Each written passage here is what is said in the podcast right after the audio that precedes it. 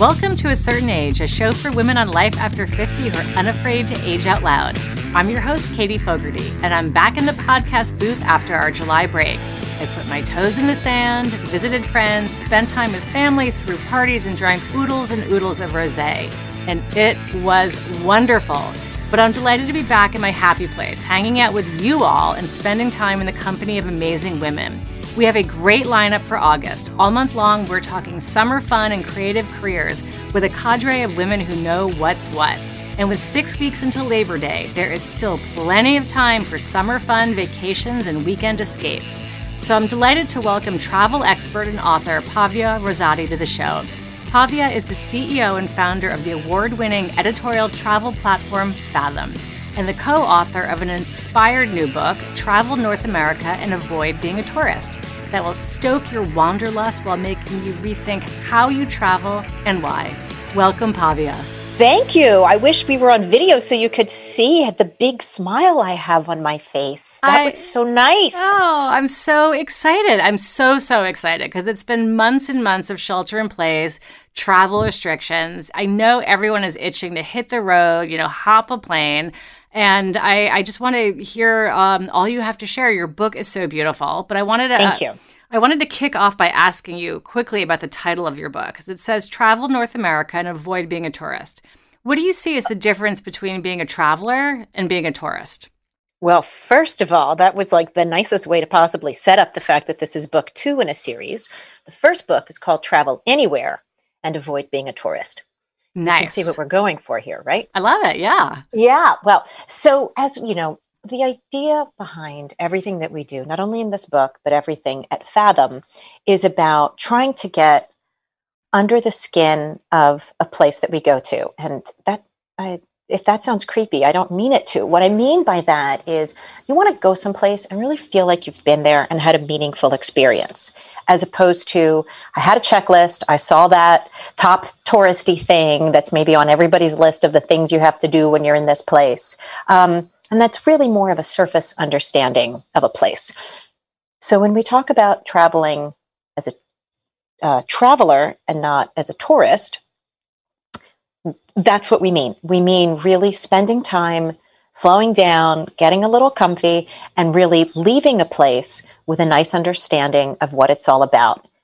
I love that. I I, th- I so agree. I've had a chance to live abroad. I lived in Japan after college, and it was such a different experience to really uh, put your roots down into a place to to see what it's like to to live there. And if you can kind of conjure up some of that magic when you're you know when you're tr- on vacation where you feel you know connected versus just like you're passing through it does make the uh, the experience more special. So what are you know what is the first sort of rule of thumb if you want to approach a vacation as a traveler rather than as a tourist? What, what kind of mindset shift do you need, or what kind of um, things do you need to do?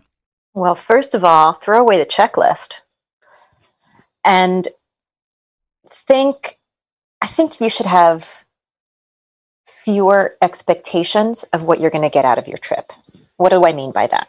I mean, if you're going to Italy for the first time, don't try to see the whole country in one trip because think about Italy like this and the experience of Italy. And I'm going to just use that as an example because La Dolce Vita, it, everything it conjures, everybody knows, right? So let's just use Italy as shorthand for I want to have an incredible trip. Yes. Let's say you go to Italy, and what do most Americans have? We have about a week to 10 days when we travel. If we're lucky, a couple of weeks. But look, we're not French, right? We don't get five weeks off every year. We have limited time that we can spend, so we have to budget our vacations really carefully. So let's assume we have a week off with the weekends, we have 10 days in Italy.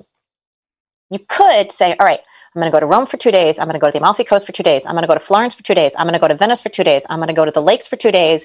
And I'm going to stay in a Tuscan villa for two days. And I don't know, I think I've probably exceeded my quota of days there, right? Plus, I'm exhausted. Whoa, that's a list, right? Exactly, exactly, exactly. Imagine instead. So listen, it's great, right? Because you will have, you'll give the statue of David a high five in Florence. You will see um, the Sistine Chapel in Rome. You'll ride a gondola in Venice. Um, but imagine instead if you went to Rome for five days and then you went to a house in a village in Umbria, an hour from Rome, for five days instead. Heaven. Well, by day, think about this. By day three of your time in the small village, the person that at the cafe that you go to every morning for your cappuccino standing at the bar, maybe they've gotten to know you. Maybe they want to know how your family back home is doing. You can you can feel like you're really part of village life in a couple of days in a way that you couldn't if you're just breezing through.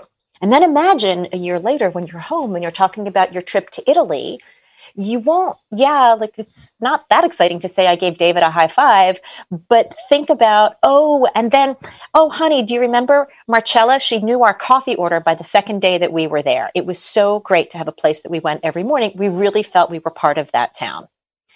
That's just one example of a way of thinking about the kind of vacation that you want to have and how if you slow down, don't try to do it all, you'll end up probably having a really richer experience.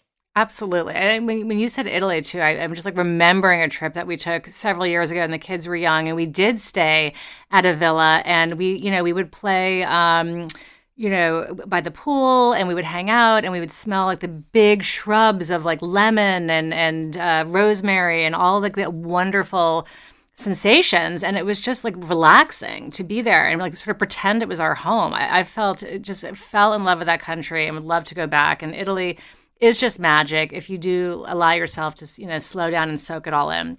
Pavi, I want well, the other yeah sorry me. the other thing i want to add is guess what? What? Italy's always going to be there. You can always go back. Yes Yes, except for, you know, the pandemic has made it so hard to travel. And so Italy feels like a dream that I long for at this point. But your book focuses on North America. Did you focus on destinations closer to home because of the pandemic, or was this an area of the world that you always wanted to explore? Well, it was, let's just say it was a nice coincidence, right? When we first started thinking about what our second book was going to be, the pandemic was really just getting started. And I think we had a different concept for a travel trend. But um, when we started working on this, again, super early on, the things that it was, uh, I don't know, um, my co author, Geraldine, and I, we kind of, she has a different memory of the phone call. She's right, by the way. I'm sure that I'm wrong because she has a better memory than I do. Um, but I remember the publisher saying, hey, it'd be fun to do a series based on geography, let's start with your home country first. So I think that that was really it, which means, inshallah, if everything goes really well, then it would be wonderful if then, if my bookshelf at some point could have travel Europe and avoid being a tourist, travel South America and avoid being a tourist, travel Africa and avoid being a tourist. Um, TBD, you never know where life is going to lead you. But it ended up being really fortuitous timing to write about this book during the pandemic because everyone is staying close to home. And by the way, that trend of Americans traveling in America and Mexicans traveling in Mexico, that's what's happening all over the world. My friends who have hotels in Italy say, oh my goodness, we've discovered Italians in the summertime. and I'm hearing the same, you know, I'm in London right now. The English are discovering England. Sure. So so this trend is really playing itself out all over the world um, of people discovering what's in their own backyard. I love that. We actually took our family um, up to um, ski in Lake Placid uh, over the winter break because it's in New York State, and we were able to travel within our state without having to incur, you know, the um, sort of five day quarantine things that happened when you would cross a border. So we, you know, used to go to Vermont and we literally chose to remain in New York because it, it was something that was an option to us during the pandemic. So you're right. Like we are discovering our own, our own backyard and it's, we have a beautiful backyard and your book really captures it. It's gorgeous. It's full of stunning pictures you know it's all the locations the inns the scenery you know which we expect in a travel book. But your book is special because it's really full of super fun sidebars, quirky content, you know, content that makes you think. You have well, a, thank you. Yes, you have a section called Hobbies in the Wild, and uh, spa treatments are listed as the woo woo ways. And you, you have chapters on like choosing your travel companions, conscious travel, travel that gives back. I want to dive into some of these more, you know, during the show. But I, I do want to hear a little stage setting. Like, how is your book uh, different from a typical travel guide, and why was it important to take a fresh approach? Well, Katie, we take a fresh approach to travel with everything we do at Fathom. It's just our way. Um, listen, joking aside, the typical guidebook, which is maybe, first of all, how do you do North America in one book, right? It's you're talking about an encyclopedia. So we maybe a traditional guidebook, if I think about a Lonely Planet guidebook or a Fodor's guidebook, will have the city, it'll give you the history, um, it'll tell you these are hotels, restaurants, shops, things to do, right? And frankly, there are bookstores full of those books. There is an internet full of these things, um, our own website included. Um, and so nobody needed that kind of a guidebook anymore. We were looking instead at how would we tell the story of travel around North America? And partly, I mean, everything that we do at Fathom, I am serious about this, is tries to be super realistic about the way that people actually travel, right? We don't write based on trends because travelers don't make their travel choices based on trends, right? So you don't go someplace just because it's new, you go someplace because it's awesome and you want to experience it. So in designing this book, we thought and we were like, okay, what do we think about when we plan our trips? What excites us? And that's how we came up with the framework for this book. I, I, love that. I love the fact that you talk about what excites you because that's why we're going on vacation, right? To tap into whatever it is that we are into. Your book talks about nature as a travel muse. I want to explore that with you, but first, we're going to take a very quick break. Summer fun equals sun. Want to make sure the sun looks good on you? Meet Soleil Toujours. More than a sunscreen, Soleil Toujours offers luxurious, coral reef safe, non toxic formulas with all mineral UV protection, which moisturize and nourish your skin. Potent antioxidants, vitamins, and botanicals pamper and protect you. It's skincare for sun. I stock my beach bag with their clean conscious antioxidant sunscreen mist and their divine Mineral Alley Hydra Lip Masks. Each makes me feel protected and polished during summer and beyond. Make protection from the sun's harmful rays a daily routine, not just a beach day consideration. Want to let the sun shine in? Soleil Toujours has a sun kissed offer for a certain age listeners. You get 20% off anything with code KATIE20 at checkout. That's K A T I E 20. Keep the beauty you were born with. Head to Soleil Toujours. That's S O L E I L T O U J O U R S for luxurious all mineral sun care. Beauties, the sun looks good on you. Okay, Pavia, we're back. I want to explore a little bit more about this notion of nature as a travel muse. Walk us through the ideas in that chapter. Well, we're turning the page to chapter five. It's called Follow Nature's Lead. The idea behind this chapter was if you do want to take nature as your starting point for inspiration, what can you do and where can you go? And so we divided the book according to the four seasons. So, what does that mean? It means you can um, go to see wildflowers in the Mojave Desert in the spring, or you can um, see the wildflowers um, in Texas Hill Country also in the spring. Summertime, um, there's a chili season, chili peppers. Hatch chili season in New Mexico is something that we highlight. Um, fireflies in Mexico that just explode all over the sky. Um, autumn brings uh, wine country in Ontario. I know wine country in Canada. And not just the ice wine that everybody may, well, that some people may know about, but you can also find terrific Pinot Noirs and Chardonnay. Um, leaf peeping, we all, we all go to Vermont, but Michigan, the Upper Peninsula, also has terrific leaf peeping. And then winter, it's just like where can you go see the ice sculptures and the frozen waterfalls in Alaska and the ice columns in Vail Colorado, right? Um, so that is one aspect of a chapter. Another aspect of the chapter, we have about a dozen hotels where you can stay and feel especially close to nature. Um, and then another chapter that we have here is if you want to follow animals, because everybody loves animals, uh, where to go to see polar bears, where to see Pacific gray whales, where to go see butterflies, where to go to see birds, um, walruses, wild horses. Uh, these are all things that can inspire your trip. I, I, love that that organizing principle that you can sort of follow your your interests, either be animals or nature or you know, sort of under the radar finds that you have. You also have a chapter with a very unusual title. It caught my eye. It says The Land That Time Forgot. And I was like, what's that all about?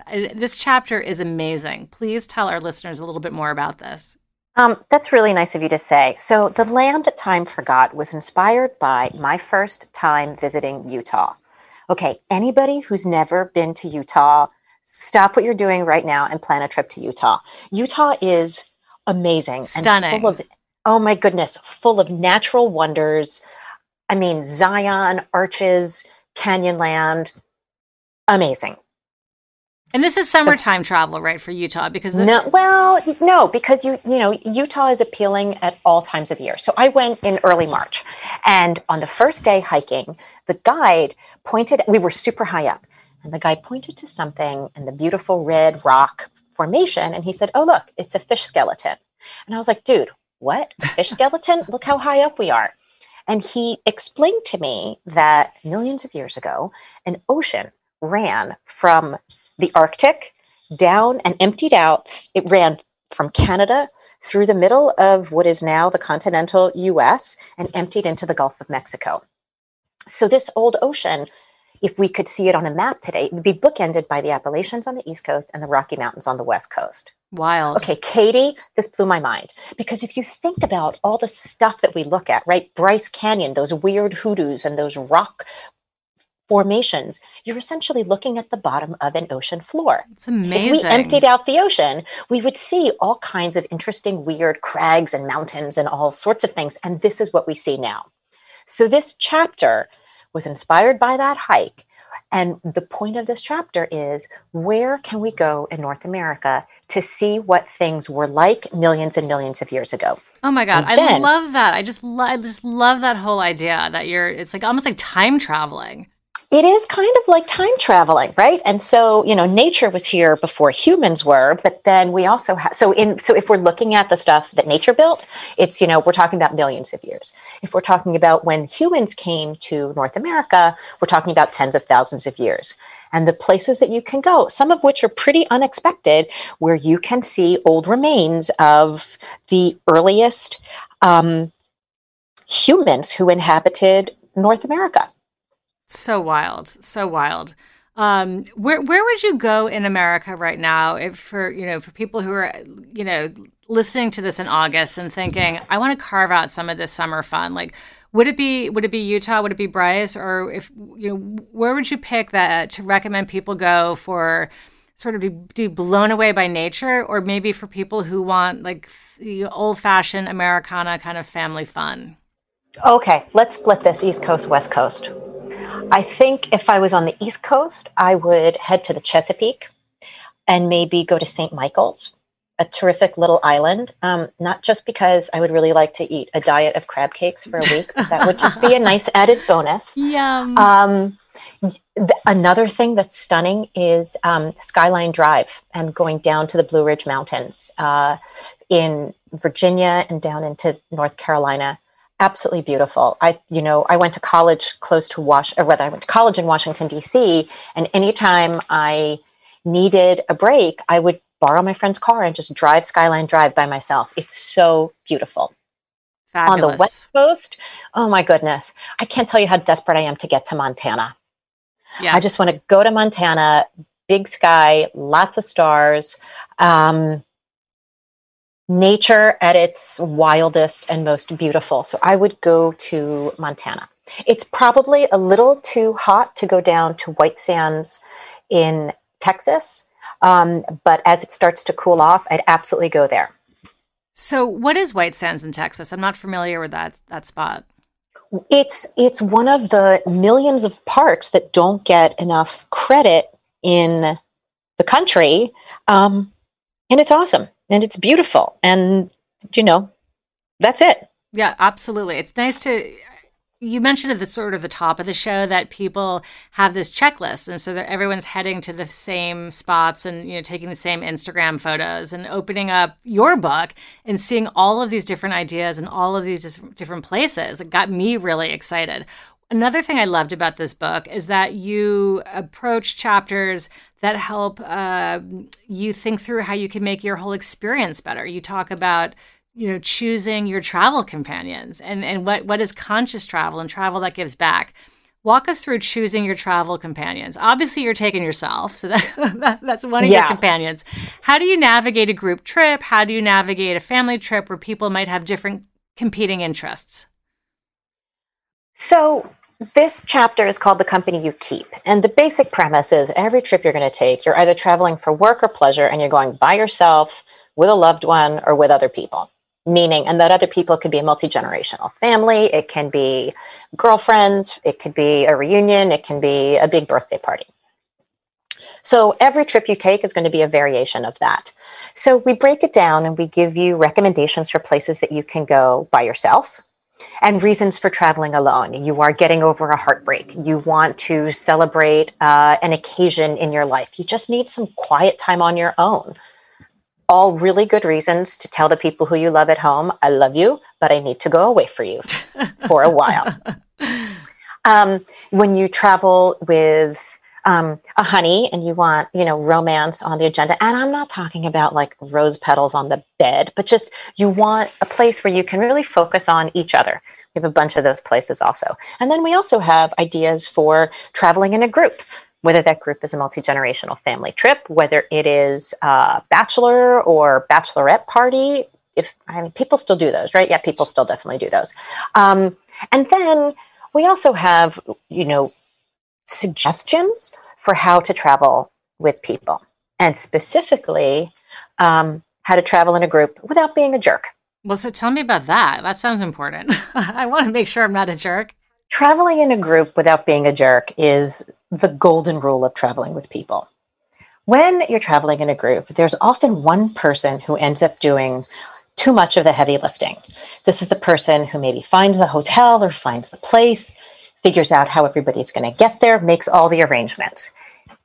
Too often, everybody else ignores that they owe her money. They have to Venmo her for the room. Also, by the way, sadly and tragically, it's usually a her. Mm. And one person and and this is the person who on the day that everybody's supposed to get there gets a million text messages. Where's my car? Where am i supposed to be? Wait where are we all meeting? I mean you're laughing but you know it's true right? Yes i know. So, Group, groups so, are hard. Groups are hard. Well but this is just a reminder when yes. you are going on a group trip to set it up properly early. If you are that girl and some people are just the control freaks who want to be that girl. I'm often that person, right? Right. If you're you are that person and you don't want to get angry that you're doing all the heavy lifting, decide early on. You know what? I'm going to assign Katie to find the restaurants. I'm going to assign um, Damon to figure out the water, uh, the water skiing that we're going to do. Assign everybody a task so that everybody can feel like they're part of the trip. Makes so much you, sense well, and also think about this, right? If you are on this trip, um, be proactive.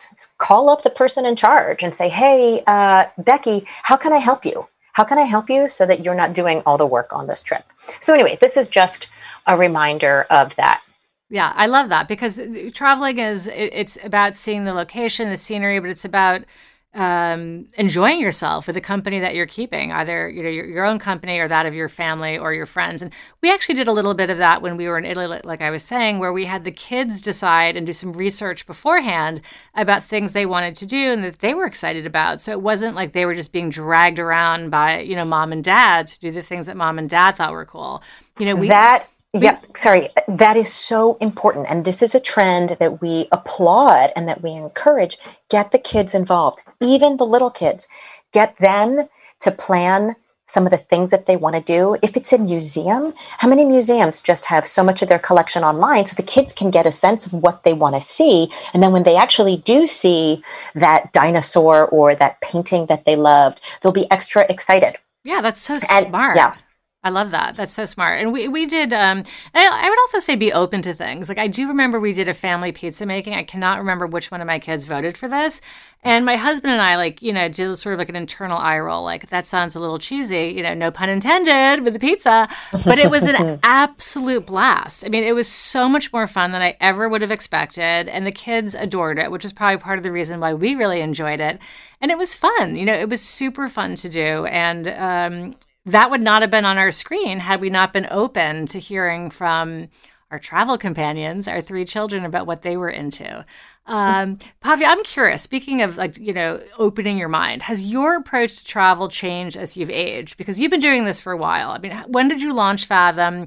You've been a lifelong traveler, but when did Fathom launch? And as you've gotten older, because I know you're approaching, I think you're 50. Am I right? Uh, yes. How has your approach to travel changed, or has it? It hasn't. No, it hasn't. Um, maybe I'm a little more professional about it. I mean, I ask different questions when I check out a hotel. If I know that I have to write an article about the hotel, than if my only concern was, do I want to sleep here? Um, but in terms of the places I'm attracted to and the things that I like, it's all the same.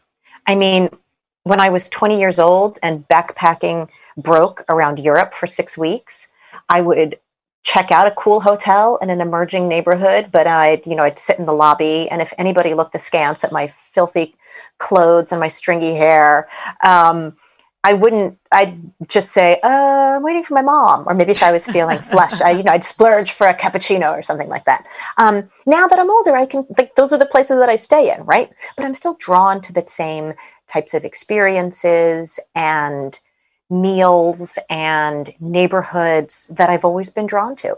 And what are those? I like emerging neighborhoods. I like, um, you know, neighborhoods that are up and coming where there's cool galleries and interesting boutiques and small restaurants. I've always liked those. Um, small boutique, indie, local. It's kind of funny. These things have all become such industry cliches that I just feel like I'm reading from um, some marketing textbook right now. But that's really like that's what we built Fathom. That's what Geraldine and I built Fathom to be um, a reflection of those things that we were drawn to. Yeah, I Fathom is such a stunning website, and I I, I feel like Thank I'm you. drawn to indie small you know emerging as well and i don't like i've like i've never been on a cruise i you know i don't like big corporate hotels that's you know uh, five star type of big, you know, resorts are not are not my jam. So I feel like I need to be traveling with you. So tell me what's on Call your me anytime. tell me what's on your summer summer travel bucket list. Uh, because I promise not to be a jerk if I wind up there with you. well, listen, I'd be happy to have you close by. Um, this is tricky because I have been in London since December.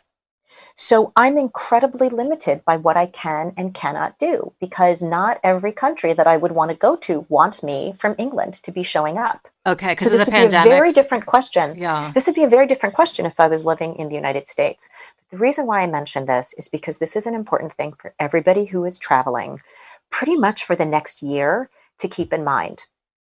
Rules are changing, things are shifting, and you need to be absolutely flexible about your travel plans because a flight might get canceled last minute and you might not arrive in the morning someplace, but at night you might not, you know, you might have to quarantine when you go somewhere. Um, God forbid the Delta variant shuts things back down. If you had a safari booked for this December, you might have to punt it to the following year. This is just, so I just want everybody Let's go through our travels the way that we're going through life with a little grace, with a little understanding, with flexibility. Flexibility is so key. That's something that we've all learned. And, and I feel like we've had uh, trips canceled. My son was supposed to be in the Galapagos for a, you know, a junior year of high school trip. Now he's heading off to college. Like, you know, a year and a half has passed and he's not doing that trip. It, it, it ended. We, we lost um, the opportunity to do a very big family uh, reunion. A hundred of us were going to the Sagamore. Um, and that didn't happen. It got moved twice, and it's disappointing. But we yeah. are you know, doing what we can. I think that flexibility um, is something that we all need to bake into not just our travels, but how we live our life. So, if you if the world were your oyster and borders were open from your London um, perch, where would you be spending your two to three weeks? Oh, I mean, you know how how many places I want to go to? Can we just make these two to three weeks extra long? So first, um, I would go back to my magic happy place on the Amalfi Coast because I go there every year, at least once a year, and it's been two years since I've been, and that's just a really long time. I really want to go to Montenegro. Um, I want to go to Paris for a couple of days. It's been a couple of years since I've been to Paris, and my best friend lives in Paris. And well, she spent the pandemic in Bombay, and she'll be in Paris. I really want to go and spend a couple of days with her. Um, if I could go back to the United States and spend a long time, I would go to the central coast of California. I'm really curious about the Cambria area in the country, um, Montana, as I said.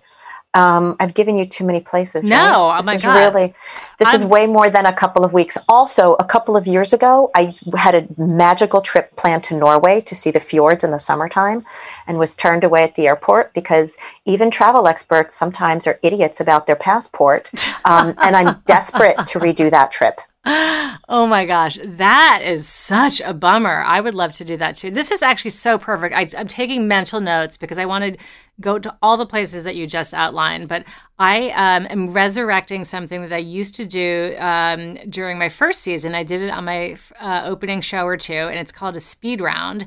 And this is such a nice segue into that speed round. So I'm hoping you're going to participate and do it with me. Uh, Happy, Okay, happy to. Perfect. Okay, so a place you've never been that you would want to My- go to. Um, Tanzania. Tanzania. Okay. Uh, my daughter, by the way, spent her, part of her gap year there and adored it. Okay. A place you never want to go back to. Ah, Dubai. Tied with Cyprus, which was, I mean, I knew Dubai would be lame, but Cyprus was disappointing and lame. Okay. That's no good. We, um, so two strikes. Cyprus is out. What's touristy but terrific? The Vatican. Oh my gosh. I agree. The Same- Vatican. St. Ugh, just going into St. Peter's, I was blown away by Yeah. the scale of this building. It's astonishing that human hands made it. Do you want to know the hack for how to get around? I know this is the speed round, and No, I'm go for I'm it. going to give you a paragraph as opposed to one word. Um, the hack for the Vatican, you get your tickets, get an early morning ticket. You don't have to pay. You don't have to pay all the extra money to get in before the crowds, but you go in with the early morning tickets. You get your tickets online, so you don't have to wait in line, or you get your tickets Mm. online, as in the internet, so you don't have to stand online in real life. Right. Smart. As soon as you get in, you make a beeline for the Sistine Chapel. Because as everybody is working their way through the beautiful Egyptian and ancient Roman galleries, they haven't yet gotten to see the Raphaels and they haven't yet gotten to see the Sistine Chapel. So you go there first and you have it all to yourself. And then you work your way back. That is a paragraph worth listening to because when we wended our way all the way through and made it to the Sistine Chapel, my five year old like threw his arms around my knees and said, I want to leave. He was Yeah. like- and I'm like, this is what we came for. You know, he was, we burnt him out. We should have done that right away. That so is, you so you do the best part first. yeah, so smart. So smart. Okay. And then the little kids will be excited about the mummies at the end. Of course. That's Yeah. right. 'cause That, that, that keeps them awake. So, Pavia, what should you always pack? Curi- curiosity and an open mind. Okay. I like that one. Very good. What should you never pack? Too much. Too much stuff. All right, expensive luggage, yes or no? Hell no. We're doing the backpacks, right? Okay. Listen, wait a second. Quality luggage, yes. Expensive luggage, just because it's expensive, no. So you don't want to buy like a $20 piece of garbage that's going to um, fall apart. Investing in a piece of Tumi luggage for a couple hundred bucks, that thing is going to stay with you forever. But nothing overly precious, right? Your luggage is your workhorse. yes. You want something, I mean, you know, you kind of want it to be like a car. If you buy a junky car, it's not going to serve you well. You want a quality car, you'll spend money on a Volvo, on a Toyota um, that will last you and stay with you for years and years. right, but but nothing that you're afraid to park. So that makes so much Nothing sense. that you're afraid to park. Yeah. Okay, cure for jet lag. This is my last one. Cure for jet lag. We're going to end on a high note because everybody needs this. power through and caffeine. I love it. I love it. Pavi, this was so much fun. I am like literally going to go home, open your book, point like just like blindly open it, put my finger on something, and then commit to getting there in the next year because your book is full of amazing places. No matter where your finger lands, you're going to have an amazing experience and and just sort of be. Um, setting yourself up to, to, to really enjoy our own backyard because we have a very beautiful backyard. Pavia, well, that's so nice of you to say. Thank yeah, you so much. That yeah. means a lot. I love this book. I loved it. I, I, I, can't say enough good things about it. Pavia, how can our listeners find the book and find you and find Fathom and all of your wonderful travel tips? Well, thank you for asking. The book is Travel North America and Avoid Being a Tourist. It is everywhere fine books are sold. Um, if your bookstore doesn't carry, carry it, please ask them to. Uh, you can find us on Fathom. We are continually publishing incredible travel stories from interesting travelers all over the world, and that's at fathomaway.com. F A T H O M A W A Y dot com. Um, we are on Instagram at Fathom Way to Go, and we would love to see where you've traveled. And we always encourage people to tag their photos, travel with Fathom, so we can see where they've been. I love it. Pavia, thank you. This wraps A Certain Age, a show for women over 50 who are aging without apology. Join me next week when I sit down with podcasting powerhouse Zibby Owens, the host of the mega popular podcast Moms Don't Have Time to Read. She gives us the 411 on summer books not to miss and so much more. Special thanks to Michael Mancini, who composed and produced our theme music. See you next time, and until then, age boldly, beauties.